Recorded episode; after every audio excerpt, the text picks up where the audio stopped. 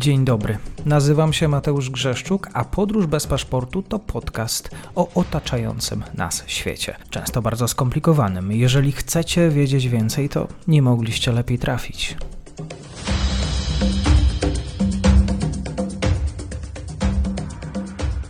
Dear listeners, uh, I'm glad to hear you, and this is I'm honored to introduce my guest, Ian Garner, historian and analyst of Russian culture and war propaganda, the author of the book Stalingrad Lives Stories of Combat and Survival. He studied at the universities uh, of Bristol and Toronto. Welcome, welcome, Ian. Hi, thank you for having me. It's a pleasure to be here. Of course, Ian Garner is author of famous book uh, Z Generation, and this is the pre pretext for our conservation. We often say that Putin is a fascist. Russia is a fascist country, but what does it mean in practice? This is truly an extreme phrase. Russian also talk about fascism in Ukraine. What do you think about? Well, this is this is a really big issue, and it is a complicated issue, and there are lots of definitions of fascism that academics use. Not helped by the fact that in the media and on social media, in the public kind of realm, we tend to call out enemies fascists. Right. Every you know, you can you can load up Twitter or Facebook, and within five minutes you'll say, you know, somebody I don't like must be a fascist. That is not what I'm talking about. I think Putin's Russia fulfills the definition, or at least most of the definition, of what a classically fascist nation is. And that is, at heart, this is a country that operates around a political project that suggests that the way to rejuvenate the country, a country that is supposedly suffering from a disease, a country that is under attack from shadowy, dark forces from the outside. The only way to, to create this country anew is through war and violence. Something has to be eliminated. Mm-hmm. And we've seen the Putin state over the last few years go through a number of different state enemies, naming these this group as the group that we need to destroy. First, it was the war in Chechnya. Mm-hmm in the 2000s. And of course, that was very violent. And of course, alongside that, we also saw attacks and, and racism society wide against people from the Caucasus, from Chechnya, from Dagestan, from Central Asia, all of whom were sort of painted as non Russian Muslims. Then it was the so called war against homosexuals at home. And in the early 2010s, when the state was introducing that kind of language and that kind of, you know, the, the anti homosexual propaganda laws, they spoke about it as if it were a war, as if it were Russia is being invaded. And then more recently, it's been against Ukrainians. And the Ukrainian issue has been the most curious and strange because simultaneously Ukrainians are presented as being Russian being one of us, being just like us, and yet at the same time presented as animals, as nelyudi, inhumans, unhumans, non-humans that need to be destroyed to save themselves. Yeah, so so um, it's about a process that is ongoing. Yeah, like you said, uh, it's the disease. When did Russia get sick? You mentioned Georgia and Chechnya. We also have uh, Transnistria in Polish, Naddniestrze course, because there is also, when we think about the rejuvenation, the better country that's supposed to come out of this war, under fascist states, the utopia that's imagined is always a reflection of some sort of the past. But it's never a real past. The idea under Putin's Russia is that we are going to create strong and mighty Russia as we were once strong, we were once mighty, we are a great power.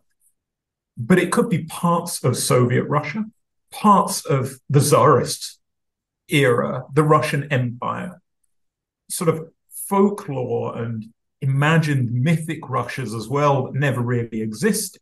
All of these things can go together. None of it's real because under fascism, you can never achieve the utopia. Because, and we see this under Putin in particular, fascists never really deal with the underlying political, economic, and social problems of a country. They always say somebody else is to blame. It's not me. It's Chechens. It's Muslims. It's homosexuals. It's Ukrainians. If we eliminate them, the future will be upon us and life will be better. It's magic thinking. It's illogical, but that's the rationale behind it. Uh, you deal with young people in your book, a report about young Russian fascists, uh, uh, uh, publishing house. So, where does indoctrination of the young began? School, university, home? So, I think we we can identify some pretty classic fascist tactics in the way that this state is changing the educational programs in schools. We've seen lots of press coverage in the last few weeks alone about new patriotic education programs, history textbooks that are twisting reality and reinventing the past in quite a quite an absurd way. I think this in school stuff is going to be the least promising of the regime's programs. I don't think that it'll be hugely successful. And some of your listeners, especially you know, some of the slightly older Polish listeners will probably look back on the 1970s and the 1980s and think, well, I didn't listen to any of the shit that I learned in school back then. I just ignored those sort of mandatory, you know, communist propaganda lessons. But then we also have the invention of new, effectively fascist youth groups, paramilitary youth groups like Yunaarmia, the youth army in Russia, which is aimed at children aged six to 18 and, and these kids dress up in uniforms, they learn to parade, they learn to march. I spoke to some of the participants and some of the leaders for my book and found lots of people who are quite enthusiastic about this stuff. Mm. And the is reason this, this is a mass organization? Yeah, absolutely. So they currently have, or at least the last number that I have, which they released about a year ago, is 1.3 million members.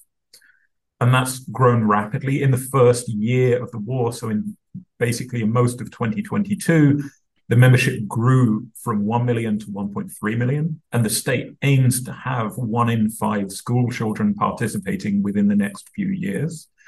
They are throwing huge amounts of money at this. This is not the the youth program that they were trying to create 20 years ago, 15 years ago with groups like Nashi, which some people may remember. This is a much bigger, more widespread effort with real state support behind it. And really, the way that they're appealing is beyond the classroom, beyond the organized events, turning this into a sort of digital kind of fascism, an online fascism where the state is operating in social media groups, on TikTok, creating fun, viral videos, hiring influencers to sell the message about war and peace and rejuvenation so that they resolve one of the major problems that, that fascist regimes and indeed the communist regime um, in the in the 20th century encountered, and that was as soon as kids went home, families could close the kitchen door and then discuss whatever they wanted. Whereas now everybody has a magic little box in their pockets. Russian kids are just as addicted to social media and smartphones as Western kids are. And now the state can reach them nonstop through virality, through social media, through things that seem pretty harmless on TikTok, silly dances in uniform, influencers, but then an influencer may post 99 messages that are pretty, pretty bland, you know, just about meeting celebrities, going out, having fun, doing good stuff. And then one in a hundred messages is, hey, I went to this youth army event. It was pretty cool. It, the messaging is very nuanced, it's very careful. Yunaarmia, I have read a lot about the pressure of parents. What is the role of family? Where is mother and father in this process? So, I mean, we, we can see two trends in Russia. On the one hand, there is an absolute groundswell of patriotic support for programs like Yunaarmia, which is supposed to represent a sort of bastion of strength against dangerous Western influence against homosexuals, against America and the CIA. This is supposed to, you know, educate kids well into patriotism and nationalism. And so we know lots of the kids who are joining Youth Army are coming because their parents are sending them. And yet, at the same time, you have a large amount of what are labeled liberal parents in Russia who either A, are actively alarmed about this program and do not want their kids militarized because they don't believe in this fascist message of war and, and peace, or B, who just don't want their kids going to war because it's dangerous, even if they more broadly agree with some of the government's program.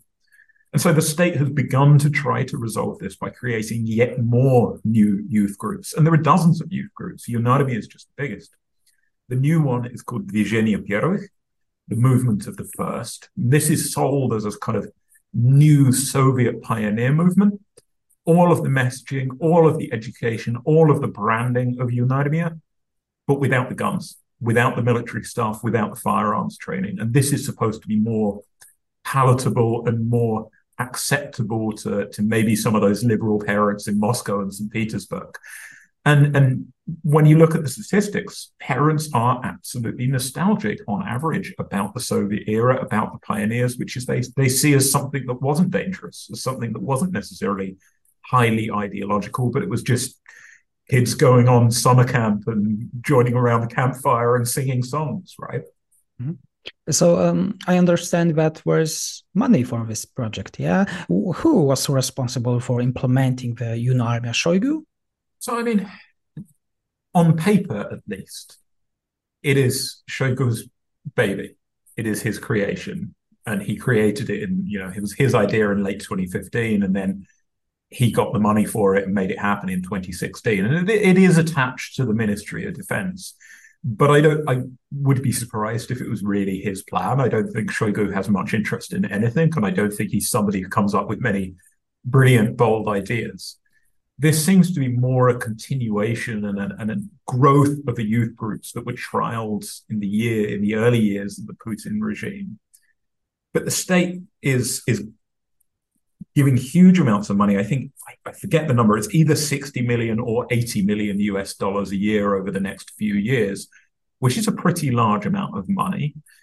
And they are also working, as the Russian state often does, in collaboration with what are labeled private partners. So things like Russian Russian banks, but of course, as we know, in Russia, all commerce, especially in large, large organizations like banks, really means that you're working through the Kremlin and with Kremlin proxies and friends of the Kremlin anyway. We know that the Russians were um, were and are afraid of mobilization. What do we know about atmosphere in the Unarmia? So we know that something like 700,000 Russians left to avoid mobilization. That is a huge number. Some have returned since, and we don't have a good number on the actual net balance of those who've left and those who've come back. But you know, we're talking a large number. Most of those people were millennials, people who grew up, who matured, and who have memories of the 2000s. And in the Z Generation book, I explained that the 2000s was a period when this, this fascism was growing within the Russian state, violence was growing within the Russian state, but young people could choose to ignore it. And you might mm-hmm. think that it's morally wrong to ignore it. That's a discussion for another day. But you could grow up in Moscow or St. Petersburg and you could basically do what you wanted. You could live a pretty open life. All of that changed in around about 2012 when Putin was spooked by the Arab Spring, by those big protests in Moscow. That was when Alexei Navalny became famous by um, the, the global financial crisis, which Russia really struggled to recover from. And that was the point in 2012 at which things started to get very patriotic, very nationalistic, very fast, and in particular for young people. And so when we look at the people who are in Unarmia today, we're talking about, you know, if you're a seven, eight, nine, 10 year old Russian, you do not remember that era of openness. You are growing up in an era when you are very much surrounded by this message that Russia is strong, but Russia is under attack. Your family, your friends are constantly under threat by so called fascists on the outside, because in Russia, anybody who opposes Russia is a fascist, because its greatest achievement is victory in World War II. It's all quite illogical. You have to bear with me, none of it really makes sense, but this is the message. And therefore, in the book, I wanted to sound a warning. And I do this as I move towards the end of the book that there is every chance that all of this falls apart because the Russian state is deeply corrupt and deeply incompetent in many ways. But we also have to understand that if the state is able to get its act together and keep putting money into organizations like UnArmia and keep that educational program in schools rolling forward, today's seven, eight, nine, 10 year olds may be much more willing to fight, to sign up, and to die for the state than the millennials who are not willing to fight today. Mm-hmm. I asking you because it's one thing to sing songs and go to the camps, and another thing is to die for your country. Absolutely, and there are some early signs that UnArmia is working, and one of the leaders that I, I spoke to to do research for the book let me know that some of his former charges who'd you know graduated the program because they'd hit the age of 18 had actually elected to go to Ukraine to fight as the so-called kontraktniki, as contract soldiers, i.e., they did not wait to be mobilized. They took advantage of the fact that they could make some money by going to fight. And so a combination of this sort of patriotic education, real firearms training, plus giving financial incentives to soldiers could be quite an effective tool for the Kremlin going forward. Mm-hmm. In Poland, uh, we say Putin Jugend. We compare them to Hitler's uh, youth. Uh, right or wrong? Well, it's a difficult question. It's a dangerous question. I, I mean, there are some key similarities between Nazi Germany and Putin's Russia. In particular, the the idea that we will fight, that war is is waged for its own sake, you start to see some of the rhetoric of the, the thousand year Reich and Russia as a thousand year state, its blood, soil, creating new sorts of people, eliminating our enemies. But at the same time, the real invention the Russians have come up with is the use of social media to deploy this sort of youth group and to create communities that seem like they're fun, seem like they're engaging, seem like they're not really militarized at all, when in fact they are. So, what is uh, what's about those who don't want to be part of this organization? We know about that. Well, of course, there is there is no mandatory youth group that young Russians are forced to join. And when I spoke to some of the, the younger Russians who are in their, their late teens and early 20s about how they felt about the state, one of the things they consistently said to me was that I feel like I'm I'm fighting myself on the inside. Mm-hmm. Because I've been told that if I don't subscribe to this program of war is peace, of Orthodox Christianity in a very, you know, extreme Russian form, the idea that Ukrainians are our enemies, I feel like I'm somehow not a member of the community, that I can't be a Russian, I can't be part of the in group. And therefore, these people have either fallen silent and stay at home trying to do nothing, or they just go and sign up anyway. And they go and join because you know if you're a if you're a 13 or 14 year old, what do you want more than anything in the world? I don't know about you, but I remember being 14 and I just wanted the other kids to like me. Our questions about UnArmia is question about future of Russia. We're talking about a large youth organization. What do you think? I think we are talking about the future of Russia because we've we've seen over the last few years the influence of former members of groups like Nashi, of of former members of football hooligan groups from the 2000s slowly work their way into the center of Russia's political culture. They hold positions of real power and influence. Many of those are the people who are volunteering to go to Donbass and, and did so in 2014, 2015. And now we're talking about a movement that has at least 1.3 million members, potentially more already, and that the state is clearly trying to grow. That is, albeit not every Russian child, but that is a very substantial number of people who are being given also passes into university education, free tuition, benefits for their family. These are the people whose road is being smoothed into positions of power, while people who oppose are being told they don't belong, being told that they are just as bad as the Western enemy, just as bad as the Ukrainians. And I think we've, I don't hold much hope for the future, at least the near future in Russia. Mm-hmm. So, dear listeners, uh, we encourage you to read the book. Let our conversation be an excuse to go shopping. Prześwity Publishing House. The author was uh, my uh, guest, uh, Ian Garner. Thank you very much for today. Thank you. Dziękuję serdecznie za odsłuchanie tej audycji. Zachęcam oczywiście do kliknięcia subskrybuj, obserwuj oraz wsparcia mojej pracy na serwisie Patronite. Do usłyszenia.